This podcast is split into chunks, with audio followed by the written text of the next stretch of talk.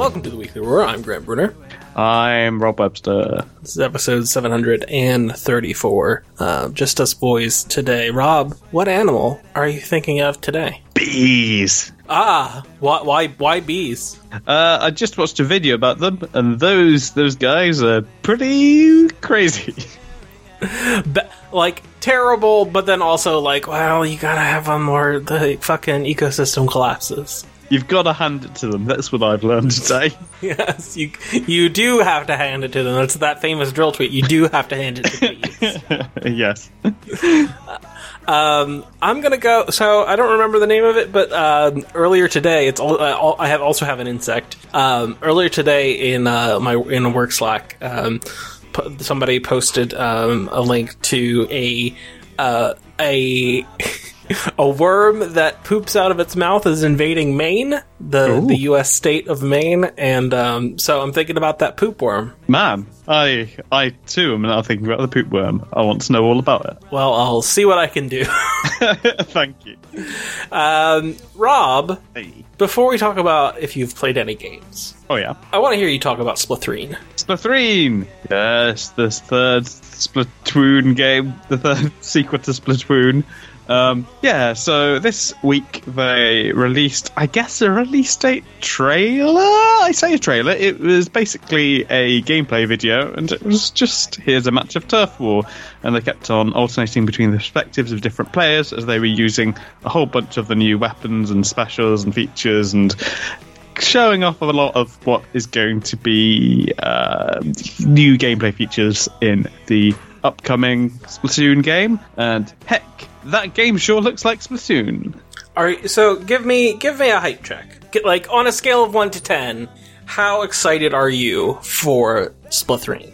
Right now, honestly, five. Okay, that's seem that seems low considering how much you liked Splatoon. It is low, and honestly, the fact like how much I like Splatoon is why it is five, which is not not hyped. It's, I'm not I'm not nervous, um, but at the moment, all I can see is this looks pretty straight down the line, just more Splatoon. And again, as you say, I really really like Splatoon. An excuse to play more Splatoon is going to be wonderful. Um, a like if, if this was pitched as a DLC to Splatoon 2 and it was like, oh, you've got all of these different new specials, you've got all of these new maps we're going to be releasing. Um, there's a bow weapon. I'd be like, man, that's so cool, that's so cool. So this is more Splatoon content of an ilk that I am interested in. I guess where I am is it feels I, I guess with each trailer that doesn't seem particularly transformative, not that Splatoon massively needs transforming, but at the moment I don't understand why they are making a sequel to Splatoon on the same console as Splatoon. Like, because when Splatoon 2 Splatoon came out, it mm-hmm. was it was only two years since the original Splatoon. So I went, okay, that makes sense. I'm very excited to have it on the new console. It makes sense that it will be on the new console to have a uh, a multiplayer game that I can play on there. It'll be not not exactly able to play it on the go because it requires an internet connection, but th- it's exciting that I'll be able, like me and Laura, could play it at the same time um, on two. It really did switches. feel at the time like it was like the Mario Kart 8 Deluxe of Splatoons. It did, and Where it it's like, yeah, it's a new game, kind of. Yeah, yeah, it was it was like Splatoon Plus. It was there was enough there, and there were enough things that they redesigned that went, oh, okay, this is meaningfully different. Um, it was a sequel, but it was a very very incremental sequel as opposed to a sequel that felt like um, like like a big a big thing. And with Splatoon three, I think I was hoping, particularly like as it's as they've had five years to develop it rather than two. And I know that some of that will be the same team working on different games, but nevertheless, five years to incubate and think about it, and to be going, okay, what does another Splatoon game look like? And the fact that it's on the same console, I hoped that they'd had a really good answer to the question why release Splatoon again? And so far, I do not know what the answer to that question is. I I certainly would like uh, like the the story mode stuff that they debuted in the first trailer looked really really cool. I think that's really nice. I'm conscious that there are lots of things that they haven't shown us um, in terms of normal things like what do the shops look like, what do the uh, the announcers look like. Da, da, da. I, I know those those seem like very minor things, but they're things that sell the vibe, and there are things that I was surprised at how excited I was in the build up to Splatoon 2. But right now, I would say I'm at a low ebb on the hype train, which is still thumbs up. There's going to be more Splatoon. I'm excited to play some more Splatoon. But why? September. Yeah, yeah, yeah. As soon as that, it's that's what it's. I mean, it's towards the start of September as well, so that's about four months away at this Yeah, stage. something like that. Yeah. So it's not, that's- it's not that long. It's, it's pretty, I think some people were like, well, it's in the summer, kind of. like, it's technically the summer, but people are like going back to school at that point. Yeah, uh, yeah. They announced the summer release window. Uh, I don't remember exactly when it was. It might have been at the end of last year. But they've recently announced that Zeno Saga. Xeno whatever it's called, Xenoblade Chronicles, Yep. yes, um, is being moved up to July. So I wonder if they've swapped release dates. Yeah, where it's like, oh, one needs more time and one is basically already done, so fuck it. Uh, Yeah, that, that's the vibe that I get because yeah, September does feel like it's taking the piss a little bit as uh, as, as things that I would call summer go. Yeah, where it's like, oh, listen, all right, li- we're not going to send you to word jail, Nintendo, but we see what you're doing. Yeah, yeah, yeah, yeah. yeah. So, Um, yeah, but- my but- hype So is- I would say, Rob, do you know how? Do you know how many hours you have put into Splatoon? Because I do. I have my Switch here, and I can see how many hours you've put into Splatoon. Can what's your guess? I believe. I mean, I believe it's in the five hundreds. Yeah, it is 555 hours. Oh, for fuck's sake! That's higher than I expected. So it you play you played a you played a lot of that game, and so like Yeah. when you say five out of ten excited, it's pretty surprising. Yeah, yeah, yeah, yeah. So I mean, I mean, I guess that's the not exactly the issue, but I have spent so long with Splatoon two Yeah. that You really need something new to to wrestle your jimmies. Yeah, what? Yeah, why? Why am I going to spend five hundred plus hours on the next game? Like for it not to be a step down? If I Um, had to guess, it's like there are people in like team leads or whatever who are like, "W- "Hey, I want to be working on Splatoon." And the only way they can get that through is like, here is a $60 game that we can sell that gets them the approval to then work on Splatoon. Where like, if I had to guess, there's probably lots of people within that team who would just be like, why can't Splatoon just be like a platform like mo- like modern games are, where it's like you know you, we're just iterating on the same thing, it's the same executable, and we release it, and then we sell season passes or what the fuck ever. But that's not how Nintendo works. Um, th- there's probably people on that team who who wish it could operate the way modern online games work. um, but it's like when it comes time to like getting your fucking project approved at Nintendo, if I bet you it's like, okay, but you have to sell a $60 game. That, that sounds like a very solid theory to me. Yes, Um, and yeah. to I be mean, clear that- as that well, e- like that is that is still value to me. I still look at sixty dollars to play uh, new Splatoon. Thumbs up. I would pay um, like proportionally.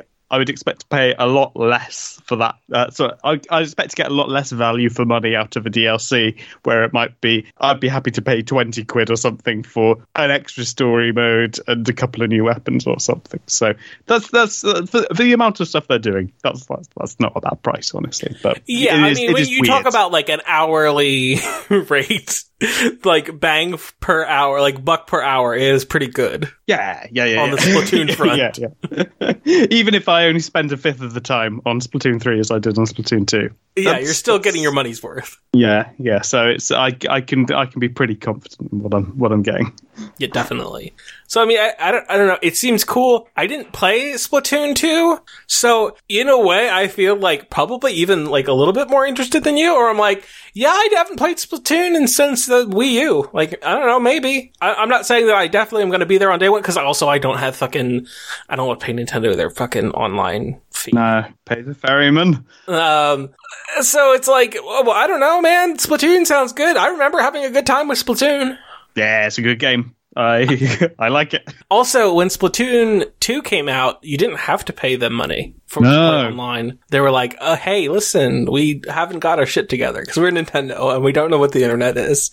Um, so play it for free for a while, which is so wild that you sell a product that is, fr- pl- you can play online and then say, hey, at some later date, we're going to charge you for it. Yeah, no, that was that was weird, and I remember those people were quite rightly a little bit aggrieved, a little bit peeved. Yeah, it uh, sucks. when- if you want, if you want to charge people money, you need to do it up front. yeah, yeah, um, Agreed. Nintendo fucked that quite a bit. Like, I think, like, hey, listen, the Switch has been a huge success. There's, like, lots of good things that have happened this past generation with Nintendo, but, like, their online stuff continues to just be, like, you would, you would wish that it would be, like, they would have gotten it together by now, and it's, like they totally haven't. I feel like anything, everything they bolt onto it somehow paradoxically makes it worse. Yes, yes, exactly. It is, it is, I feel like my experience with Nintendo's online situation is like, oh, I, I don't trust them to do like, lit, like literally the most basic things. Yeah, they've just added the uh, the old Octo expansion to um, the uh, the the online the online plus pass, whatever it's called, the sixty the the- the- Expansion pack. That's the one, the expansion pass. And uh, I don't know. It's still. I can't like. It, the more things they add to that, or at least at the stage that they are now, and at the rate that they're just trickling them out, it makes it so much harder to make a value proposition as to, well, do I want the DLC or do I want the expansion pass? Um, They're like, hey, do you? The, Nintendo's just like, what if we add this? Does, what, does this make it a thing that you want? and it just has the effect of it feels like whatever option I choose will kind of suck. Yeah. And truth be told, it's bad enough that I would rather, I think I would rather, if, like, I haven't really bought anything that is also on the pass, but if, like, if I really wanted that expansion, like, if I was really into Happy Home Designer and I wanted Yeah. that Animal Crossing expansion, I'd be like, I'm just gonna buy it. I'm not gonna rent it. I'm good. I'm just gonna pay you money for this thing. Thank you, Nintendo. Goodbye. Yeah, and they you can't do the maths in advance where you're going, well, I think they're going to do three more DLCs, so maybe it is better value to get the expansion pass. It just makes me go, oh, okay, I guess I've paid for that. So the, the expansion pass isn't good value to me. Any, I don't know. It's it's it makes things a lot more complicated in a way that is not helpful. Yeah, it is. It's it's weird and bad, and like Sony is also kind of like a little bit going through this because like they're like they're compressing everything down into one service that has three tiers, and so like it's a little bit complicated in the moment during the transition because it's like. Oh, but like you had, cause you had two services, you have PlayStation Plus and you have PlayStation Now, and it's like, okay, well, what happens? And it's like, well, here's this math problem. Here's this algorithm.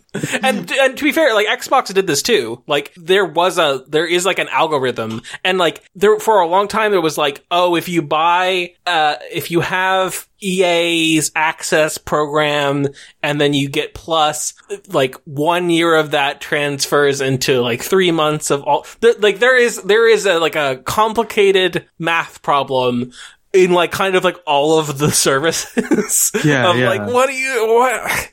So you're transferring this and that is at this rate. if I leave Redmond at three o'clock, how long until I reach Tokyo? Um, yeah, it is, it is not great. It is, it is kind of bad across the board. Um, I guess people seem to really like what Microsoft's doing right now. I'm, I'm largely in the neutral t- category of like, sometimes it's cool that I don't have to pay additional money for things or that like more people can play a thing. And then I'm like, And then you, like I like look at look at what Netflix has been going through this past month, and you're like, and I'm like, yeah, yeah, dog, that's what we're going for. Like that is what is happen. That is what is going to happen to video games. like it's going, they're going to charge you more. They're going to crack down. They're going to make it worse. It is inevitable. And like I feel like people are unwilling to like see the like the parallel there. yeah, I think that's true. Um, which is weird to me because you can just straight up see it. Like you can just see like the path of Netflix being like, "Hey, this thing's great. You just you can get DVDs in the mail. That's awesome." To being like, hey, what if we charged you two to three times what we charged you initially and everything was way worse? That seems, that's a way to get customers, right? Yeah, it's it's it's strange. Yeah, there are some there are some yeah worrying parallels, as you say. Yes. Um, so, Rob, have you been playing Hey. any games other other than looking at videos of Splatoon? Have you been playing any video games? Yeah, I've played a little bit of uh, Tunic, bit more Tunic. Uh, that fox just won't quit. Did you uh, did you figure out any of the uh, weird squiggles? No, not really. I I felt very good in that I uh, found more pieces of the manual, which is always a delight. Um, I've I've reached an area called the library, um, where you know what what's the name for you know uh, a specimen of a bug or something will be kept under a, a bell jar. A bell jar. That's the name Okay. of it. Uh, there are there are three slices of the manual under a bell jar uh, under bell jars that you have to smash, and you can open them up and you can go ah I got more of the manual. And I really really like the thing that remains the most fun about that game is looking in the manual and seeing a biro scribble in the corner and trying to go Jesus Christ, what the hell does this mean? And trying different things. There's there's there's a page that has got a picture of what looks like a page of the manual drawn under the water, and there's text which is again mostly in the runic looking tunic language. Uh, the tunic runic, and it just the the only English words in there are sixty seconds, and I'm like, what do I have to do in the water for sixty seconds? And I I, I find that kind of thing very fun. I'm enjoying that. Die. Yeah. We expect yeah. you to die, Mister Bond. Yeah, I, I've not died in the water yet. I've died many, many times on the uh, bosses who I am increasingly of the opinion can absolutely do one. Uh, they are, so far, for me, the least fun thing about Tunic is reaching that roadblock. And I know, I know that I can, um, I can always turn off. Rob, do it, do it. yeah. Invincibility, just do it. It's very, very tempting. It's very tempting. It's I always I get to a stage where I'm going, oh, I just want to skip this boss, and then I go into the menu, and then I go into accessibility features, and I go, but I'll feel really great if I destroy this boss, and then I Will just you get. though? Because here's the thing for me, and I, can, you know, I'm not in your brain, so I can't talk speak for you. Whenever I have a friction in a game that I'm not having a good time with, like, listen, like there are things about there are there are frictions that are good, like feeling a little bit slightly out of control in Tetris, like that's friction, but like it's kind of, that's what you're you're there for. Um, whenever I'm feeling bad friction in a game, and I can just crank it down to easy, and then I'm like, oh, that thing that I hate is no longer there. I feel great. I, I am, I feel like, at least the way that my brain is set up, is that when the thing that is frustrating me is taken away, I'm like, that's awesome. I love, I love this, this thing that was pissing me off is no longer pissing me off, and I feel great about it. I don't, I don't know if that's how you experience the world, but that is definitely how I experience the world. Uh, It's it's not it's not it's not how my mind works, but right now I wish it was because I'm I- yeah I'm just not having fun with those bosses at the moment. But otherwise, having a lovely old time with Tunic. But it is a shame because because so much of what is central to the appeal of Tunic is uh, scouring around and scavenging and discovering and feeling like you don't quite know what's going on, but the joy of piecing those things together. It does feel a shame to have roadblocks that are nothing to do with that. Um, but yeah, I will. I will at some stage either destroy those bosses or get over myself. um, I, I look forward to finding out which one it is. and because you like you know that there's like lots of things in game like most games are have lots of systems in them? Like in in 2022 if you release a game there's a good chance that that game has lots of systems that has multiple systems. And like there's a good chance that like any given person is not going to to like vibe with every single system in the video game. And so like being able to just be like, you know what? I like most of this game. I like most of the ways that you interact with this game, but fuck this thing. Um, and then being able to turn that off is fucking good as hell. Yeah, maybe I, I probably do just need to get over myself, don't I? Well, because it's like I think about like lock picking mini games. Like I, I I think one is please never put a lock picking mini game. Please never like you know what? In general, I'm gonna say err on the side of don't put a mini game into your video game people probably aren't going to have a good time. And you're going to say, oh, but shouldn't people be engaged instead of just pressing a button? No, it's bad. Um, I've never had a good, Rob, have you ever had a good time in a mini game? Uh, I I like the lock picking. Fucking hate it. I fucking hate it. I burn it down because all all it does is like waste my time in a thing that has nothing to do with like the thing that I'm actually after. Where it's like, okay, but how how good are you at holding the left stick and the right stick at specific at specific distances? I'm like, but I'm not playing a game about left stick, right stick. I'm not. That's not what I'm here for. I'm here to deploy an RPG.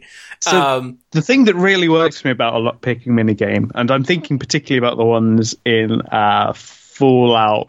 Uh, where you've got the uh, you've got a hairpin and you're holding it at a certain angle and you're trying to find the angle that will be mm-hmm. narrower on a tougher lock is the tactility of the of the um, controller rumbling and the feeling of friction against it means that as soon as you find the hole that it just slides straight into, I'm just like, oh, that feels so good in my hand. It's got a real, it's got a real, um, yeah, a, a, a nice feeling to it. It feels, it feels good in the hand. I feel like I couldn't be set up further from that. yeah, it's just like, I'm like, I, let me into the door, and they're like, uh huh, but what if? you did this for 15 seconds. Like, no. Let me into the door. Um, and also it's like, it's, it'll be weird. And like, because they'll be like, oh, some people aren't going to be good at it. So we have to make it so that you can just keep buying lockpicks and get it where it's like, okay, so you're literally just wasting my time where it's like the the lockpicks in most games, not all games, but most games are uh, not a. It's not like a hard uh, like cap where it's not like, oh man, this is a really strict resource. How am I ever going to get another lockpick? Usually can craft them or buy them on the cheap. And so it's like, this is literally just like a, like a wheel spinning mechanism. Like this just like, hey, spend more time doing like in between the plot points. I think I've got a thing that I'm just, I'm just trying to find the words to articulate now that I'm, I'm only just starting to focus on. I think I just really like fucking up in video games. I like the bit where it's like, oh no, you're out of lockpicks. You can't do that door anymore. And I like that I'm playing a character who can no longer go through that door and has fucked himself over.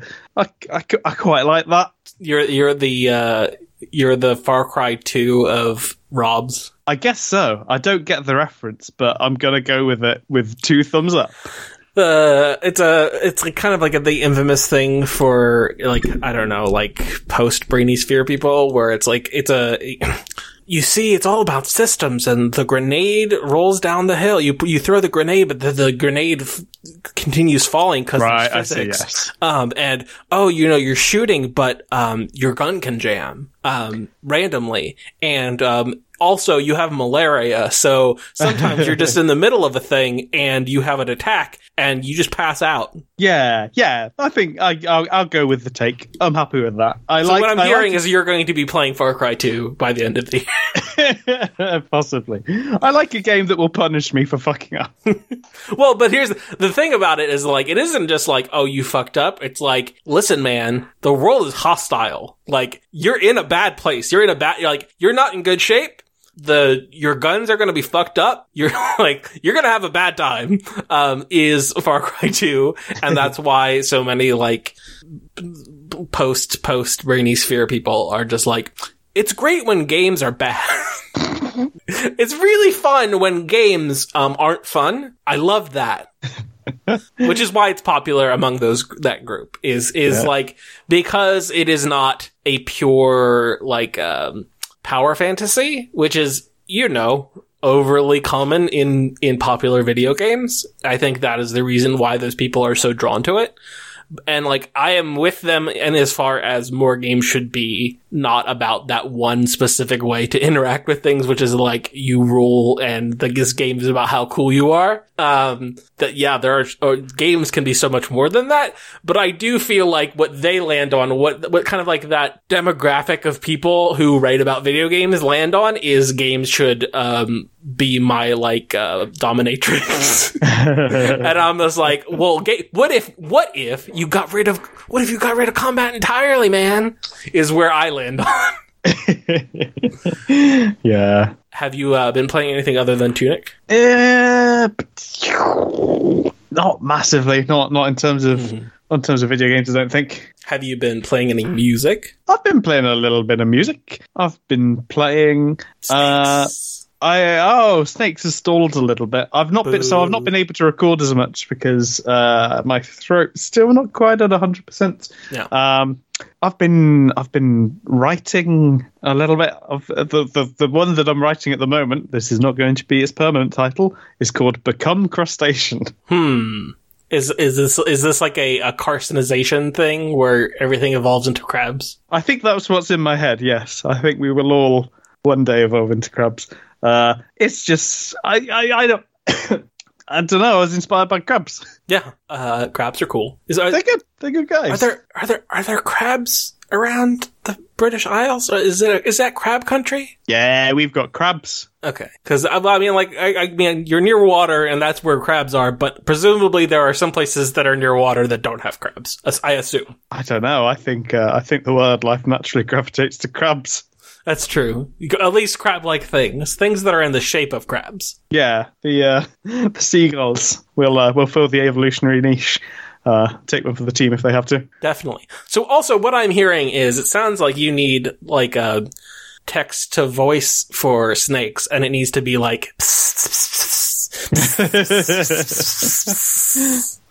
um, which is like the best uh, snake vocalization. Did I tell you I bought a guitar? No, you didn't tell me you bought a guitar. I bought an acoustic guitar. I, I, I so I, take, I own an electric bass and I own an electric guitar. They're in a closet. I don't want to. I don't want to deal with them. I don't want to think about them. But I did want to play some guitar, and so I just bought like a like a nice like yeoman, like nothing fancy, but like a good uh, Yamaha acoustic guitar. And I've been oh, I've been playing some guitar lately. What have you been playing? Uh, a lot of scales because it turns out when you don't play for like a decade, um, so many of the things. So one, your uh, all of your your calluses go away. Yes, and, and that's bad. But then also like some of the dexterity goes bad. So I've been playing a fuckload of like here's a regular chromatic scale and here's like doing blue scales up and down the neck and becoming much more um, dexterous about going in between the strings, which is like I think is fundamentally the thing that I lost. Like I still know, I still have like lots of patterns that are still in my brain, but um, in terms of like the dexterity to smoothly transition between strings on my left hand yeah. has been uh, significantly um, you know decreased over time. It's hard. It's really hard. It's I always um, I, I I assume because I've only ever really done bass and I've never massively done guitar, because there's a lot more leeway in bass. I've never been very good at playing a guitar. As soon as I pick one up, I'm like, oh god, these little bastards are very close yeah, together. you fuck up all the time. But even so, I mean, I've not been, I've not had any reason to play bass outside of recording uh, since since before the pandemic. Um, so while I will quite happily play the keyboard for a little while for recreation, or if I'm trying to write a song, or if I just want to practice, or if I want to uh, play, a, try and work out how to play a song that I've written and sing along with it, so that I can play that live. Like that, the keyboard gets a lot of outings, but I'm every time I pick up the bass these days, it's because I'm recording something, and I feel like every time I am, even with the relatively permissive uh, string density of a bass, still having that issue. Yeah, definitely. Um, and you know, like I've like I'll, I'll I have been, I when I bought it, I um, looked up like the initial uh, chord progression for for um, for uh, what the fuck is it called? What's the the meme song? Wonderwall. Yeah, I looked up the meme the the like the initial chord progression for Wonderwall, and I did a video just for Slack for funsies for, for lull for lulls. And to be fair, like for the lulls, you have to say, anyway, here's Wonderwall. And then you're really just playing like an E minor chord. You're just like yeah. banging around on an E minor chord. Um, and then whatever eventually goes to like G or whatever. And then, but but really, I filmed like ten seconds of me banging on an E minor chord. um, but yeah, it's nothing nothing particular. I'm not I'm not like making music or writing music. I was just like, uh, it's a thing that I had been thinking about for a long time. It's just like, I wish I just had an acoustic guitar to just like play to pick up and play and was not because like I'm sure you know, but like when you have uh, electric instruments, it's a fucking ordeal to do anything. you uh, gotta plug things in. You gotta manage amps. I don't want to deal with an amp. You get an acoustic guitar, and it's just like that shit's ready to go. Whenever you're ready, that it, it is ready. Yeah, yeah, genuinely, just having no barrier to entry is so so valuable, and it's it's, it's amazing how big things that feel small like plugging it into an amp are. But yeah, it's just it's just a reason not to. It's a reason that you can't just pick it up and play, and that's a shame. Yeah, I now I have to install the fucking because I got a little I got one of those like wall guitar hangers that you just Oh yeah, uh, and I need that because it will take up less room. But I'm just now like I have to drill into the wall and I have to find a stud. And so for right now, it's just like it's like sitting on a chair, like it just propped up on a chair. Um, but I've had it for a while. But I've been playing. I've been playing some guitar. It's it's good. It's fun. Um, my fingers still hurt. yeah, that'll that'll happen. It's also nice because like when I played when I was a teenager, you needed a lot of extra like specialty gear. It was like, okay, you need a tuner and you need a metronome and you need blah blah blah blah blah. And it's like so much of that is just like it's your phone. Your phone does that. Yeah, yeah, yeah, yeah. Like I I cannot believe the amount of stuff that is all on my phone now. It's it's really good. As I say, tuners, metronomes, the whole shebang. Yeah, and um, so you know, like it's cool. I also, I, I think I talked about this before, but um, when I, t- so I started on bass, and I played bass for a while, and then I was like, oh, I'll also, I'll, I'll learn how to play guitar, because like you know, listen, you know how to do a lot of stuff on bass. It does, it does transition to guitar. It takes additional practice, but like the same concepts. You're do, you're doing chords on a guitar in a way that you're not doing on a bass, or you shouldn't be doing on a bass. um, and like that's cool. But like I was like, I'll I'll do some guitar stuff, and um, I I because I played bass, I wanted to be able to play anything kind of like anywhere on the neck. So like I wanted to, if I'm like going to learn a song, I want to be able to not just play it on like the open strings, like where like you're doing the, like the chords at the very top because they're easy. I was like, no, I want to be able to do it anywhere on the neck. I want to be able to move this around in whatever fucking key I want. Um, because I'm like, I'm a, I'm a, I'm a bassist. I'm not used to like, oh, worrying about the open strings. But Rob, there is a reason why people learn to play songs on the open strings, like use, using like the, like, hey, I'm going to play them near the top or, or the bot- bottom of the neck. Um, because then you can just like, you're just doing like a handful of, uh, motions all the way, all the way towards the far end of the neck. Um, it's because it's way easier. It's so much easier when you do that. Yeah, on on the very occasional times that I have picked up a guitar, occasionally to try and record, those recordings have long been purged. Um, anytime that I would have to do an F chord, I was just like, I won't be doing that. I will be pitch shifting up an E chord. yeah, yeah, it is. Mm.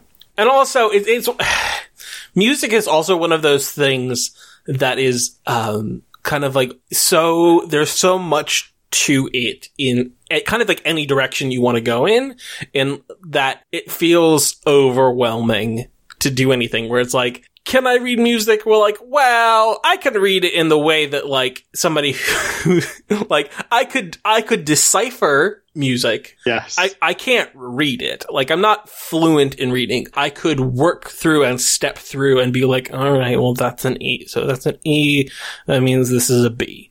And like, I can do that, but I can't do that well. And like, then you get into like, not just, okay, well, here's how you describe it, but then here's like the actual theory behind it. And here's like the eight different ways in which you can do this thing. Uh, and then it's just like, ah, this is not, I'm not having a good time. This is, this is schoolwork. Yeah. Yeah, it's I, I I've once exactly once learned a song by uh, going through every chord and looking uh, at the sheet music and going, okay, so that is that's an E flat and that's a G and that's and never again. Yeah, and like, listen, th- there are reasons why that's useful, and especially if like you need to be able to show up to a gig and just be able, like, okay, here's here's the thing you're playing. If you if you're a like a gig musician and that's how you make money, then yeah, you you should definitely know how to do that. Um, but I'm not, so I'm probably not going to go super deep into theory. Like theory is one of those things where it's like it's fun in like a pop science kind of way, and that like. Uh, I'll get some video essays about like, here's this wild thing about music theory. And I'm like, yeah, all right. But then it's like, okay, Grant, apply that to music. And I'm like, mm no, no, that's not for me. I'm having a good. I'm having a fun time over here. I'm going to be practicing my scales. I'm not going to be applying your fucking weird music theory shit. Yeah, I'm very conscious that whenever I do learn a little music theory trick, I will go, oh, that's very interesting. I'm going to try and implement that in a song. And then it becomes the only trick I use for about the next three songs. Hmm, and, e uh, diminished. Hmm. yeah, uh, we're gonna we're gonna use E diminished everywhere. Yeah. Enjoy. Um, and I always think yeah, I should probably learn more music theory, and then the cycle will repeat when maybe I stumble upon a cool YouTube video and it's like, how this song makes you feel, da-da-da-da-da. and I'm like, yeah, Yeah. right, I'll find. I'll, I'd I'd like to make a song that makes me feel. da-da-da-da-da. Yeah, yeah, yep, yep, yep. I definitely also as I'm not somebody who um so I don't write poetry really, and so like so that means like song lyrics are kind of out the window, and also like I don't really have a like a strong interest in making in writing music, but like you know playing stuff. Also, I do like the having the ability to like to vamp kind of like wherever I want. I like I like the ability to be like, yeah, all right, like I'm you're within this chord. I'm gonna play. I'm gonna do. I'm like, oh, here's some, I'm gonna do some blues shit in E. Here you go. Here's some blues shit. Um, you know, being able to do that a little bit is is neat. I like being able to do it. I'm not good. I'm not gonna blow anyone's mind, but you know, being able to like, oh, I'm going to solo. Just like tell me the key, and I'm gonna solo in it, and I'm just gonna like dick around with like a blues scale. It's pretty good. It's fun. Yeah, I I remember a there was a particular like I could probably narrow it down to a day if I had written it down, but where I suddenly realized, oh, I don't have to think about what chord I'm playing in anymore. I will just press the buttons on the keyboard and then if I just instinctively know the handshakes and Yeah. it just sunk in. And that feels amazing. That feels really good. Yeah, definitely. And like that, what that, what that needs from you is, um, spending a lot of time doing it. and, it- um, a lot of when- time not being good at it. Yeah. Um, which is like fine. Like that's good. And like it is good that like, listen, if you spend enough time with it, almost certainly just about anybody can do it. Like, I mean, obviously like there are thresholds of like how much like specific dexterity you have in very specific ways and that some people can't do that. Absolutely. But like in terms of it is like a lot of it is just grinding it out. Is just like, listen, dude, you do these things, you practice these things, and then eventually it will just become second nature. And that's, I mean, it's nice that that exists, but also it sucks. It's, it's nice that it, you can get there, but the process of getting there is not the cool, fun thing that your brain is like, yeah, guitar, that's fun. I like playing guitar. And then it's like, oh yeah, do you like doing this thing, one thing over and over and over and fucking it up a hundred times in a row? The answer's always no. Uh, no, it's not fun. That's part. That part is not fun. And your brain's like, stupid guitar. I'm gonna put you down. I'm having a bad time. um, yeah. I uh, so I bought I bought Borderlands three. We're gonna play some Borderlands three. Still have not figured out. I think I think it's probably because we're we're gonna we're gonna be recording kind of like normally until you are until you leave for vacation Yeah. and then we kind of have to figure out some schedule stuff. Um, I bought Borderlands 3. Rob, you you have Borderlands 3, right? I do, kind of, yes. What does kind of mean? Uh, it means I've got it for the PS4. Okay. which- Oh, but you don't. Do you? Ha- you, mm, you don't have uh online on PS4, do you? Uh, I can get online on PS4, um, Okay. but I don't know if PS4 has crossplay yet, so I don't know if that's So I have it on PS5. Okay, um, okay, fine. So those can play. So that's that part is fine. I think like it is the crossplay because I assumed you had it on Xbox. Uh, no, no, I do not. Um, so I have place, but also you have like a controller issue, right? I've got yeah, I've got a small controller issue on there, but I'm going to I'm going to I'm basically going to just keep my eyes peeled for sales because I feel like I could be wrong. This feels like one that I might want to play on PC. Weirdly, Really? yeah, I think particularly if we're going to do it cooperatively, I don't want to be hogging the living room. So having that on the PC would be quite useful for me. Oh, that makes sense. Because like usually it's like if it's on a PC, that's like the de- the death nail, right? Is that like you're you're not going to play it. Yeah, it's it's very situational. There are there are there are times when it is a death nail. It's like with Bugsnax because I did want to play that collaboratively with Laura. Um, it ended up being there was never a time that we both wanted to sit in my little office area together. Uh, the one time we did, we had a lovely old time. Uh, but yeah, uh, whereas. I think, I think, I think, uh, yeah. I'm going to keep an eye out on the on the PC sales for for old BL3. So uh, once that's done, like because it's also like they're like, hey, B- PlayStation cross uh play ready to go soon because whatever Sony was shitty about it up until recently. Yes. Um, so we're gonna get that working when when that when when Rob when Rob figures out whenever he can get the game and it becomes cross playable, we're gonna we're gonna do a playthrough of it. Um, I did start it because I'm like I want to I want to familiarize myself with it and. Uh, it, it is funny. Jared was like, dude, it's terrible. You're going to have a bad time. And I'm like, listen, man, I already don't like the writing over Borderlands. like, oh, I'm going to have a worse, what is it going to be worse writing? I don't believe you. Like, it's, I already don't like that part. But here's the thing. That's what, that's what co- co-op does, right? Is that like, I'm listening to Rob and Rob's way funnier than any joke that's ever been in a Borderlands. Why, thank you. Um, so like that, it does away with all that. And fundamentally, the part where you like, you move around and you do stuff and you shoot is good. Um, so I have a few things that are not the writing because it does start you off with you like, hey, here's the fucking character you hate. it's Claptrap, your favorite. Um, but so I, I, I usually play the caster. I don't remember what they're called. What's the lady lady casters? Uh, sirens. sirens. I usually play a siren uh, when I have played Borderlands in the past, and I was like, I'm gonna switch it up. I'm gonna do something new. And so I play. I'm playing a uh, Beast Master, which is a pet class, Oh yeah, and uh, I think it's pretty cool. Um, I like pet classes. They're they're neat. yeah, and I like I like the range of pets. I like that they've got you can. I think there's about three different pets you can have, which I like. What do you what what class do you have? Do you have like a go to? Here's what you usually do in a Borderlands. Not really. I've it's certainly in Borderlands 2. I played through with most of the classes from start to finish. Um, it's, uh, some of them multiple times. I do. I really liked the the Mechromancer, who was the uh, the, the the pet class in Borderlands 2. She was good.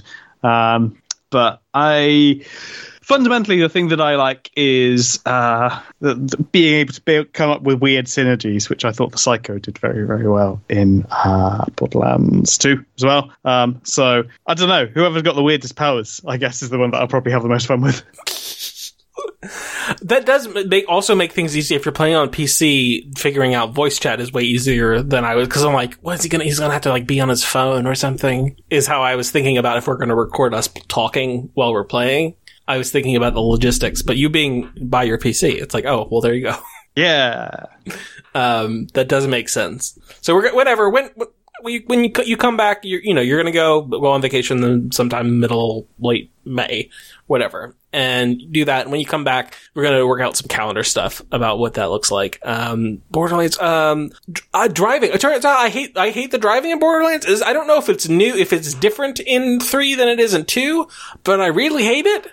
You don't control. You don't control the the left and right on by on the left stick. You control it with the camera. So you have to pan your camera to the right, and so like not look at where you're driving to get the the the, the thing to dr- to move to the right. Yeah, that sounds, that sounds familiar. Um, that sucks. What are they doing?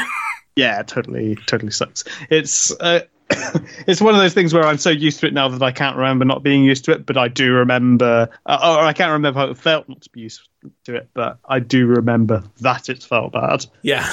I'm like, oh, mm. I'm like, maybe I should just take more time and walk there. yeah.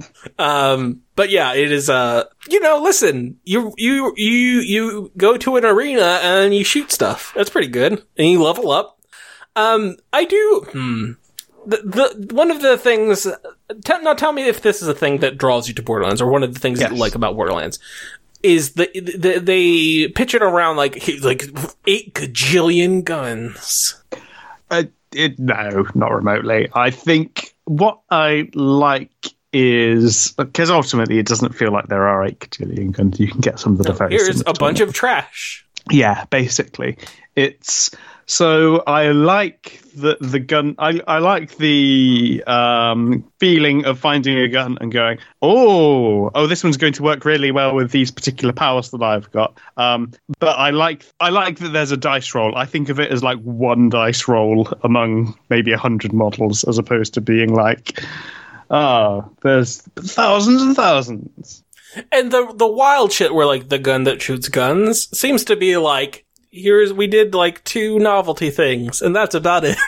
Yeah, yeah, yeah, yeah. Um, again, it's the stuff that I really enjoy is so there. There's a gun in uh, in Borderlands 2 or a gun manufacturer called Tediore, which uh, instead of reloading the guns, um, you just throw them, um, and whatever ammo is in there will increase the explosion when it lands.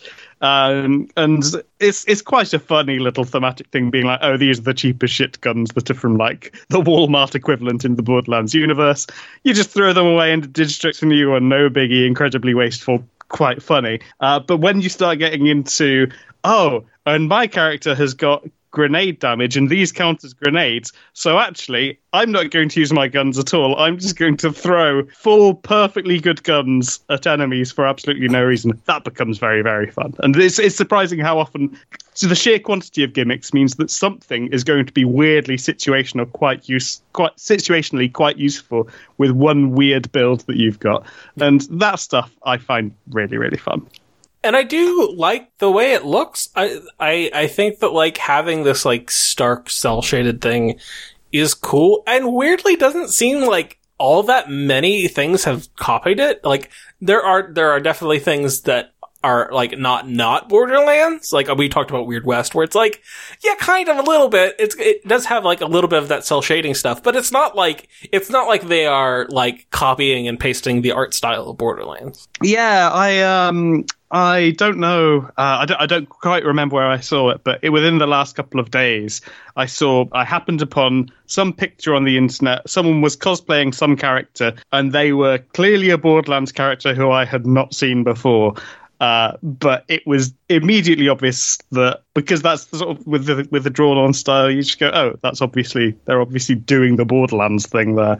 Um, yeah, it's very very it's a very yeah effective and just, yeah, as you say, weirdly, strangely, still quite distinctive uh, style. And it is funny because like you think like I, I I can remember back when like they announced Borderlands and, and it was like when they first showed it, it's like here's this super generic looking thing, and then at a later point they're like, hey, we rebooted the way it looks, and it now looks like Borderlands looks. It's like, oh wow! Turns out when you actually have like, hey, let's have an aesthetic in mind, it really really levels up like what you're doing. Yeah, yeah, yeah. It is absolutely nuts going back to that original trailer and going, they really. It, it, it doesn't look like the same game. It doesn't look like they'd figured it out at all. Yeah, it's it's like dude simulator. It's like, all right, well, there's guys, and you have a gun, and you shoot the guys, Yeah, which yeah, you know is not not Borderlands, but true. um.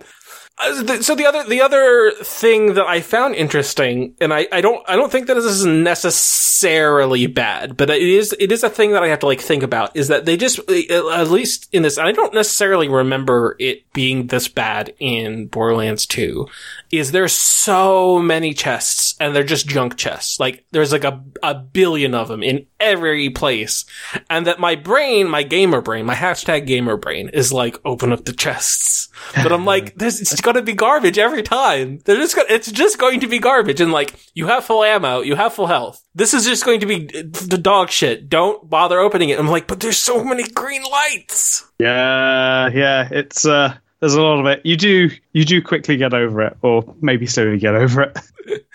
I'm like, I'm like, just move forward, and it's like, but there, you just press the button and it opens the chest. Opening the chest should is like the whole point of the game. Yeah.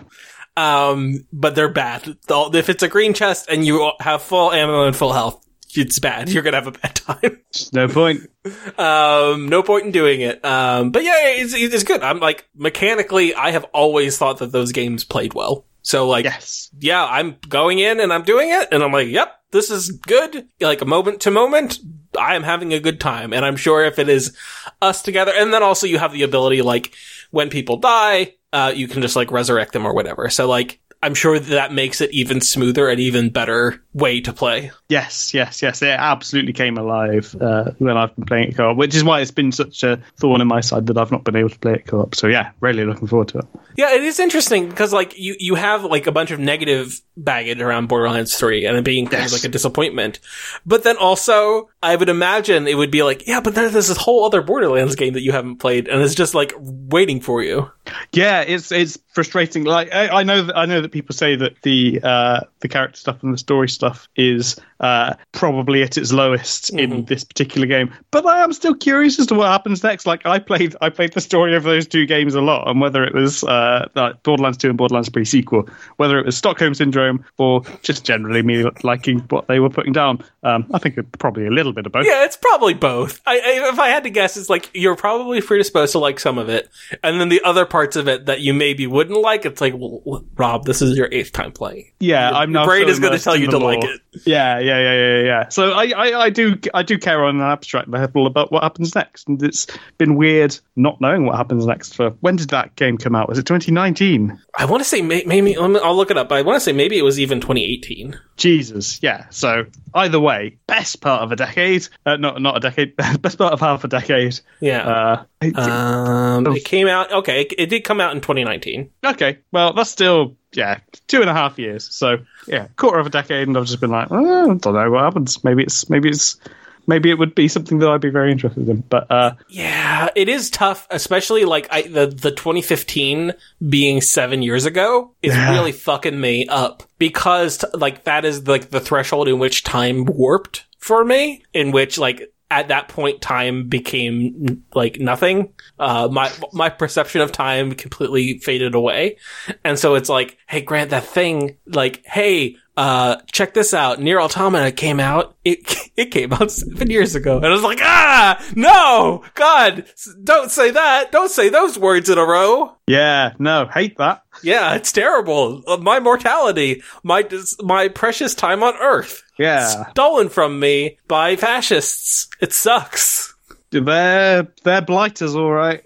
Um, so Borderlands 3, I am very curious as to what the experience will be like, um, co-oping with you. Um, Yeah, it'll be, it'll be, it'll definitely be an experience one way or the other. I mean, like, How bad can it nothing be? else, it's yeah, it's it's the right vehicle for a co-op game. Yeah. Yep. Definitely. Um, and you know, like, listen, even if we end up like, oh, here's the fourth time we've taken on this one. Which I guess we could invite people in, right? If it's like, well, shit. What are we- yeah, yeah. What are we gonna do about this thing? Um, there's also on the two different. There, yeah, there's also two different uh, co-op modes. Do you have Um. thought? Because like one of them is instance loot. So it's instance loot. So it's you know you get you can pick up whatever you want and not worry about taking somebody else's shit. And um, yeah, what was the other thing that it does? Oh, it scales your level. So you could be you know level 50 and walk into somebody else's game who's level 3 and you're basically going to be level to them. Um, and then Huh. the other, the other one is like, is like, this is Borderlands classic. And that one, it doesn't instance the loot. So everybody, it's a shared loot pool. So if you walk up and take someone's shit, it's like, that, that's my shit. um, and you does it doesn't scale level. So if you're level 50 and they're level 5 and you come into their game, you're going to be able to just fucking wreck shop. Hmm. So I, I don't think the level thing is going to make too much of a difference because I imagine we'll be pretty close to the same Yeah, level. we'll be, we'll be, we'll be. I'll prob- I'll pro- I mean, I wanted to, I wanted to familiarize myself, but I imagine I'll probably spin up a new character when we start. Yeah, yeah.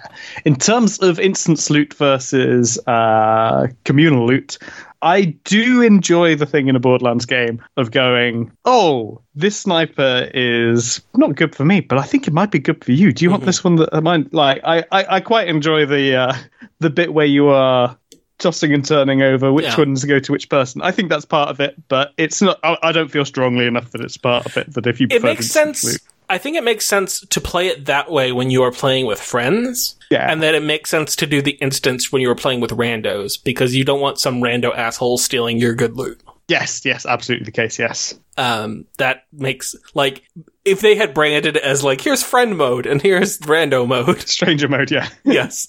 It would make, it would make more sense to me. Yeah, Um, yeah, yeah, yeah. I think I think that's a good way of looking at it. Yep. Um, so Borderlands 3, I'm, I'm excited about, about seeing where that goes. Um, the other thing that I've been playing is a game that came out about 10 years ago. I think, I think it came out in 2012 on computers. Um, and it just came out on Switch. They just ported it to Switch like last month. And it's called Primordia. And it is a point and click adventure game. It is published by Wadjet Eye, the people who made Blackwell, um, and a bunch of other point and click adventure games. But this is a kind of a a, a st- different studio development studio who made it and it's just published through through um, Wadjet Eye. And it is a kind of like cyberpunky, kind of post apocalyptic, but the the kind of the the the, the like the logline the the core premise of it is this is you are playing around with ro- your robots and these are all robots people and like the main character is uh subscribes to the religion of like like the book of man and where humans are the that robot's deity and like humans don't exist anymore but humans are like the originator of a bit like. Nier Automata. Exactly. I'm like, that sounds like Nier Automata. And so the, so like the, the premise is like, that's Nier Automata, that's like Nier Automata.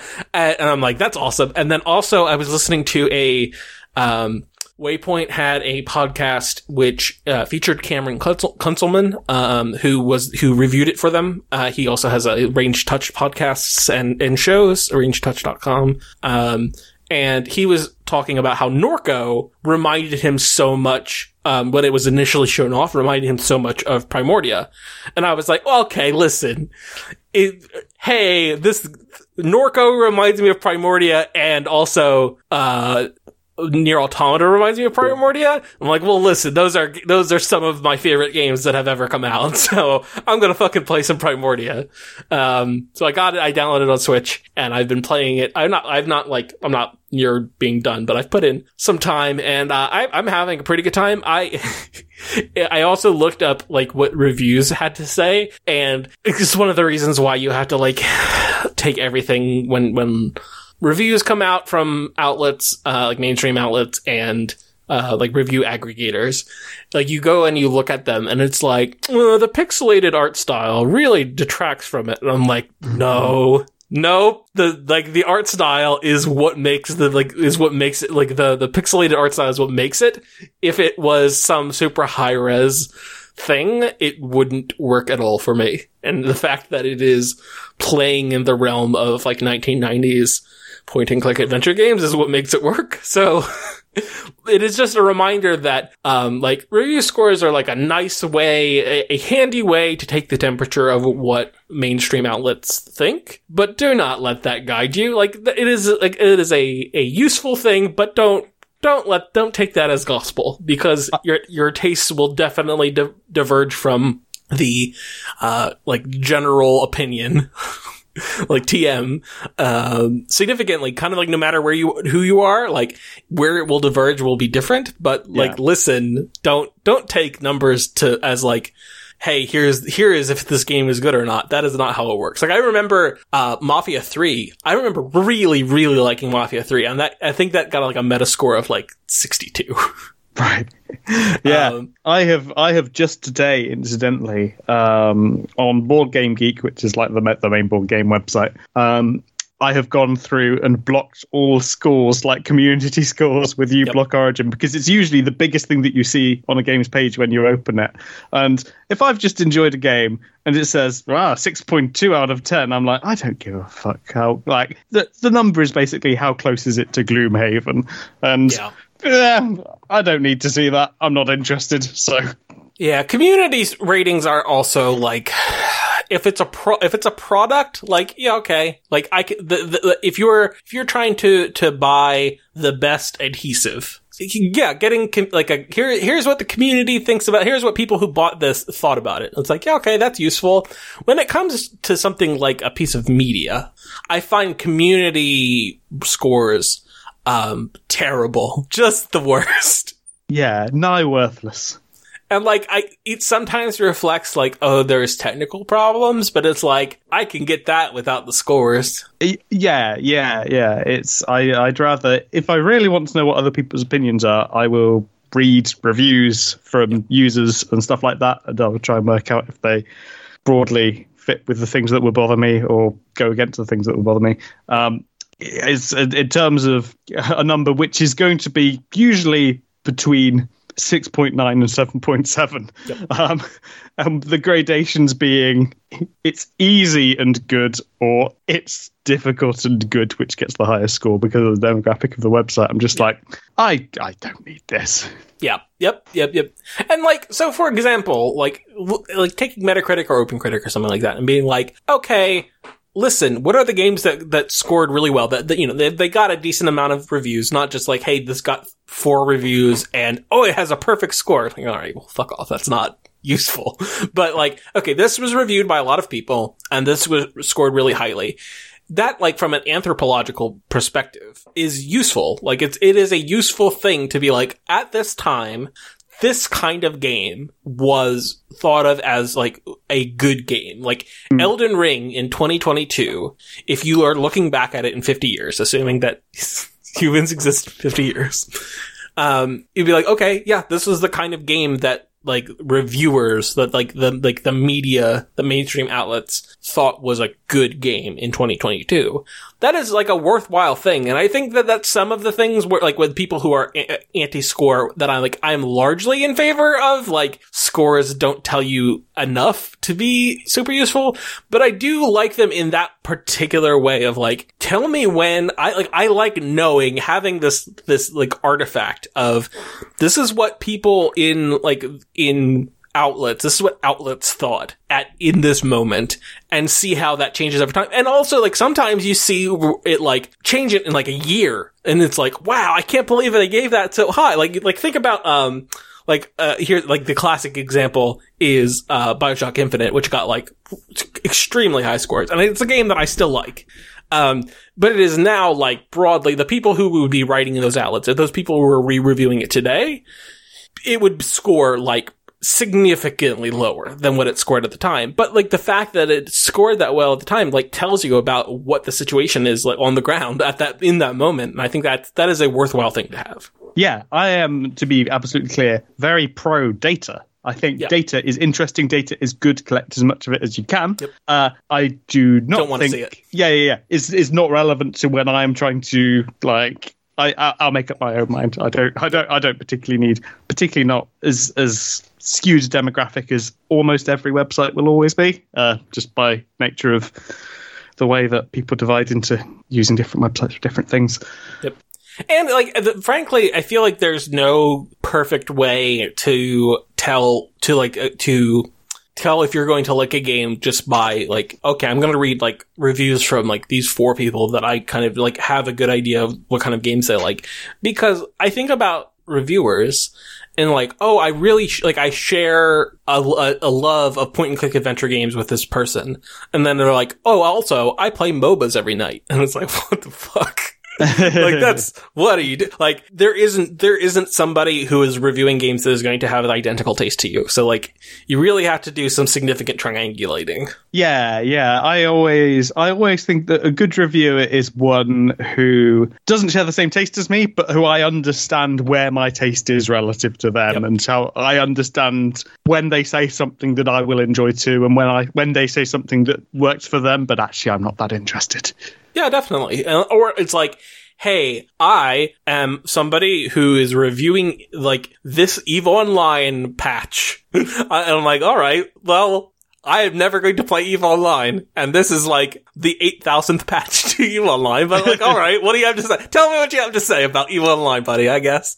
Um, it's sometimes worthwhile. So, um, Bugsnax it, the Isle, the Isle of Bigsnax, and yes. uh, is is out as of today, as we're recording it, and it's also out on Switch and uh, Steam uh, and Xbox, and it is on Game Pass as well. And uh, apparently, even the Switch version is pretty good. At least that is the that is the initial reportings that the Switch version is not a uh, a problem. Which sometimes it is. Sometimes like, it's it's totally fine um, when they port games to Switch.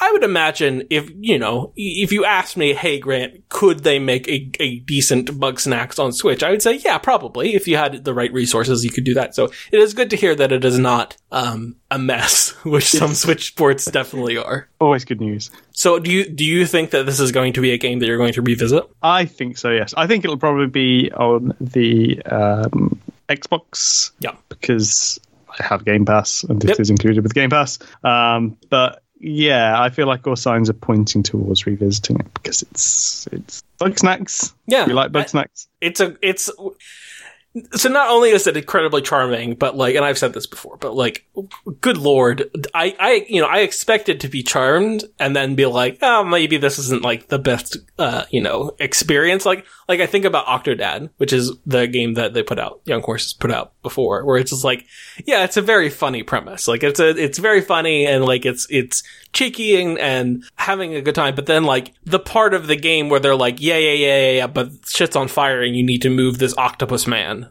is like, oh, well, this kind of sucks. Like, this isn't great. I'm not having the best time here. But Bugsnax was just kind of like, from tip to tail, just so joyous. Like, what, what a joyous, joyous game. A, a game that is better than it has any fucking right being. Yeah, I, I was watching a review of it earlier today, and they they said pretty much the same thing as you, as you, which is just like, oh goodness, aren't the characters good? And the, just the dissonance of seeing the funny little Muppet creatures and people going, I really care about the relationships between the little Muppet creatures. It's like that's so weird and wonderful and good. Um, but more more games like that, please. Definitely, yes. Where it's like, oh, like I, I care. Like I, I remember fi- having finished it when it came out, and then being like a week or two out and being like, man, I really wish that I could go back in that game and see what like Chandlo was doing. Like I wish that I wish that I could just go back and be like, hey, what's up? Like what what what have you been doing this past week? But you know, obviously the game was written, so it's not a thing you can do. But like I I remember coming out of it really really wishing that they're just like I could go like hang out and check in with those characters every once in a while. That's so cool. Super cool. Yep. Um, so I'm, I'm excited to play new content. And you know what? I might even replay some of it. I might even replay like the initial content. But, um, yeah, it's, it's good. And, uh, even if you're playing on Switch, so pretty much if you have any, anything that can play a video game at this point, you're, you're likely able to play Bugsnax. And, uh, if you do, and if you have, you know, 15 bucks or whatever it costs, uh, you should do that. You should play Bugsnax. The other thing uh, that is not video game related is, but I, I have been listening to the latest album of Red Hot Chili Peppers that came out in the beginning of April, and I've now listened to it like four or five times. Um, and I have thoughts about it. But before, refresh me, Rob, what is your relationship with the Red Hot Chili Peppers? Fond, but in the past. So I think when I was, yeah, so let's say I, I would have been 12 in about 2002, mm. which is when, by the way, was coming out. Um, mm. And Can't Stop was everywhere. Um, by the way, the title track was everywhere, and that album in particular was one of the first albums that I heard and thought, "Man, this is a good dang album." It's a good um, album. Yeah, it's a really good album. I still, I still like that album now. I don't listen to it very much, but uh, maybe, maybe I should. Um, since then, um, I remember being excited for Stadium Arcadium to come out, um, and I remember hearing like some of the songs and being like, "Oh, they're they're they're, they're fine," but they didn't they didn't eventually entice me to buy the album at the time that buying the album was the way that I could listen to the album, and I just sort of never really got back on the on that particular horse. Um, yeah. But I have I have very fond uh, memories of the By the Way album in particular, and I could probably I could probably sing most of those ones off the top of my head. But it's, it's very fixed to that particular era and a couple of the ones from before that. It's like I've yeah, in and around the by the way era. Uh, so like Californication into by the way. Yeah, yeah, yeah, yeah, yeah. Exactly, exactly. And, and a couple of the older songs as well. Um, Give it away is Hell good, yeah. but it's it's, it's it's it's it's more single based. Single singles up to by the way plus by the way. Yeah. Um. So it is interesting because by the way is like kind of like a marked difference in what the, their music is. You can say like maybe Californication is that break, but it's like before Anthony Kiedis mostly rapped before, before Californication. Yeah. Like it was mostly like a punk funk rap band. and then like the the it, and it's one of those things that is like infinitely infuriating is because you like Red Hot Chili Peppers as like a, a band that has been around forever, like like like almost literally forty years, um, and and as such has like a big surface area. It, there's a lot of surface area for dunks, and some of which are deserved, and some of which I think are not deserved. Um, it's so like easily dunked upon, which is like fine. Like they're a pop, they're going to be fine. They're successful old white men. They're going to be okay. Um, but I think one of the criticisms that people put on them that is so wild to me is that all of their songs sound the same, and I'm like, you, how, your experience with the Red Hot Chili Peppers is so small if you think that because the yeah. songs like you listen to a song from like 1988 and a song from 2022 and I'm like those songs don't sound anything alike. No, no, not remotely. Um so that's a real it's a really weird criticism that I that I I, I frequently see about the Red Hot Chili Peppers. Um I, I it's always one of those things where like people ask you what your favorite band is and I like I don't know. It's the Red Hot Chili Peppers are the band that I have listened to the most and I like them a lot. Are they my favorite band?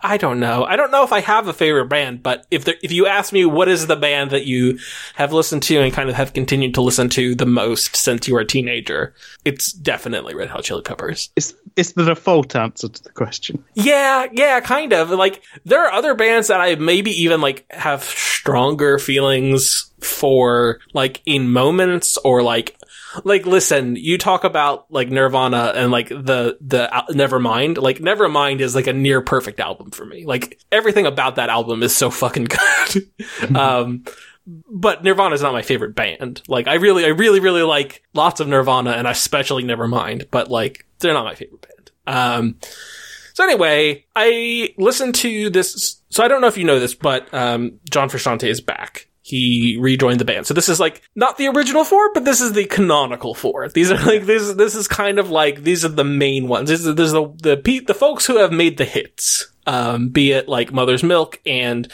Blood Sugar Sex Magik. and then they did that run in the late '90s into the early aughts. So uh, like Californication, by the way, Stadium Arcadium, and then uh, John left to go do his avant-garde music shit for like mm-hmm. a decade, and uh, then came back, and this is their first album together of like the kind of like the the the main four um, together since Stadium Arcadium. And like the the two albums they put out with Josh Klinghoffer, I'm like I, I like tracks off of them, but I don't have particularly strong feelings in any way about those albums. Like they're fine. Like I don't I don't hate them, but I don't feel strongly about them. Um, which is probably one of like, all right, well that is is one of the reasons why you ended up with John coming back. Um, mm-hmm. I so I, I've listened to a lot to Unlimited Love. I and there are some songs that are just like I think just straight up bangers. Um, mm-hmm. and I'll I'll call them out. Um, First one is Poster Child. Fucking complete banger. Like it, that is when I initially listen to things, I usually have a pretty muted response to like listening to an album the first time. And I like I know that and I can like bake that into my expectations is that like things will grow on me over time. Um, and that usually I don't have like a super strong response to saying to things the first time I hear them. Um, but Poster Child is one of those things on the first listen. I'm like, yeah, that one's a good one. They, hey, they really, they put their whole ass into that one. That's a good, that's a good song. um, and the other one is, uh, What You Thinking is, is another one that I really, uh, liked quite a bit. Um, but it's not, listen, if there's one song you're going to listen to, you should listen to Poster Child. It's, it's, a good old, it's a good ass Red Hot Chili Pepper song. And I think the one that's, I think the single they led with, um, is Black Summer, which is fine. It's like a very totally okay. I don't like, I don't have anything like particularly negative to say about it, but I'm, I'm not, it doesn't, it doesn't make my heart sing. Um, so overall, I would say it's a pretty good album. Like, I, if I, if you asked me, Grant, like, what would you need from a new Red Hot Chili Pepper album, like I would probably put together like a list of things and you would come up with an album that is like very similar to Unlimited Love. Um, and so I, I think that overall I'm, pr- I'm pretty fucking positive on it. Like there's one or two tracks that I'm not in love with, but like on a 17 track album and there's like probably two that I don't really love and then, you know, two or three that I really like. And then like the rest of them are like, you know, solid B's, B's pluses. It's pretty good. That's a pretty good, that's a pretty good thing for, for an album. I don't know if that, I don't know if that's your opinion on, on albums in general. No, I think that's, that's very much my opinion on albums in general. And I, I think particularly when it is a, an album from a band that's been going for, as you say, uh, coming up on 40 years. Yeah. That's, to be to be good at that stage is is punk in itself. Yeah, definitely. Um, but it does have this one major flaw, and that is it didn't come out in time for me to be a teenager. yes. Um, because when I when I listen to this, I'm like, yeah, this is good. I'm liking this. I'm going to continue to listen to this Red Hot Chili Pepper album. But it does not make me feel the same way that a song from Californication or By the Way or even like like songs from like Blood Sugar Sex Magik that I listen to like oh my god like, dude I have such I have so many visual memories of playing Phantasy Star Online and just listening to like Mother's Milk and Blood Sugar Sex Magik on kind of like you just put it on repeat because it's still I was still using discs. So it's like, yeah, just fucking put this in my stereo and just fucking play that album over and over again, which is the thing that people did um, when they had physical objects that held their their songs on them. Um, and so I have all these like very very good and like nostalgic feelings attached to those songs. So even the songs that are aren't like you know it's not like every single song on all of those albums are bangers. It's not. It's not the case. But like even those songs that i don't like really really love i still have like all this positive nostalgic feelings for and that you just don't get for a thing that came out when you're an adult. And like listen like probably five years from now i'm gonna have some amount of like some level of nostalgia for, you know, an album that came out in 2022, but it's never, it's never going to be the same as like something that you listen to a lot when you were a teenager. Yeah, it's strange, isn't it? I'm trying to think what albums do I have anything like that for? I think some of the albums that I was listening to while I was in New Zealand, I've got a little bit of that for. Um, but yeah, it is very different. It's a very different. It's a very different kind of nostalgia. It's still cool, but yeah, it's good. Like you know, like listen, I'm not. It isn't like oh man, they've they've really gone downhill. It's like, no, this, they're still putting out pretty good. Like, yeah, but I listen to this and then like, I'm having a good time. But man, you know, if you, if you had, uh, time traveled this back into like the late nineties, early aughts, that would be a whole different thing. I would probably feel way stronger about this album. What I will say is, I do tend to feel, and possibly not not quite more so, but with albums that are coming out now from bands that I didn't listen to as a teenager, I am generally a lot more intensely into them, and generally a lot more like uh, there's an album that I'm listening to at the moment, which is called Gusare, which is by a band called ZUTOMAYO, and I am basically just listening to that every day, and it's it's great. It's really good. Um, in, in, a way that even um, yeah, there are a lot. So um, Dream Theater put out an album that I, I believe I, I did a piece uh, a piece on. Uh, I did a section on the podcast. You on, spoke uh, your piece on. Yeah, yeah, yeah, yeah. That's yeah, and that's that's. I'll I'll listen to the songs off it now and then, but it's not it's not got the same. It it, it feels it feels like a less like even though I like that album, it feels like the diminishing nostalgia that you mentioned. Um, whereas I'm finding that with bands that are new to me, I, I, I, I, I it's, it feels a lot stronger. Uh, I, I, Yeah, that makes sense because it's like you- it. It is like it at least has like the novelty aspect where like nothing about the, like unlimited love is novel. Like, yeah, it, there's there is no novelty there, which is not to say that it, like it's bad. It's not to say that like they have not improved or changed. And like, listen, you can like hear like different influences, and especially like the solos are really where it shows. Um, but like, it's not like it's it's not like there's nothing new, but it's not novel in the same way as listening to a new artist. yeah. It's it's just sort of expanding outwards as opposed to expanding forwards. I guess. Yep. Yeah. Or, or going or going deeper instead of like going broader. Yeah, yeah, yeah, yeah.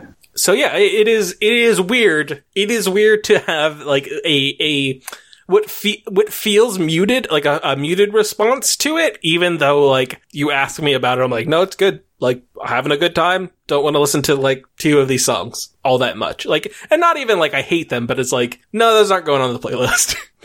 Yeah, this this genuinely sounds uncannily like my reaction to the Dream Theater album. It's much the same. Two songs that I didn't like off that. The rest of it, I'm just like that is those are good additions to the canon. They're just as good. They go toe to toe with all the songs that I really liked about them. But that's fine. That's you know they're a 40 year old band. They're doing their thing. I'm glad they're doing their thing. I'm not obsessed with it like I used to be. It's yeah, very, very much the same place. yeah, I guess that's just what being an adult is like, right? Yeah, yeah. Hey, get ready to be mildly disappointed by everything you do.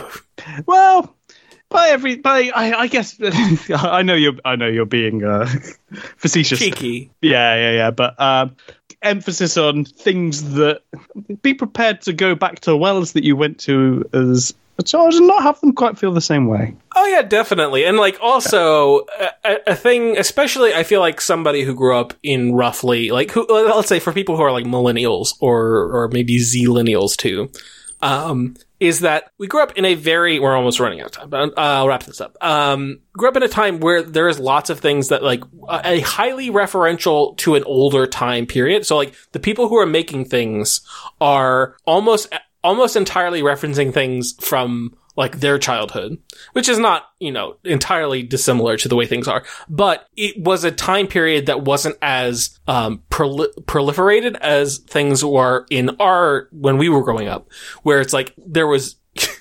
You can make a reference to a TV show um, that came out in the 70s. You can make a reference to that in the 90s, and everybody who grew up then knows about it. You can't make a reference to a TV show to like some random TV show now or when we were growing up because it's like, well, people had 800 channels or weren't watching TV at all. They were watching this other thing.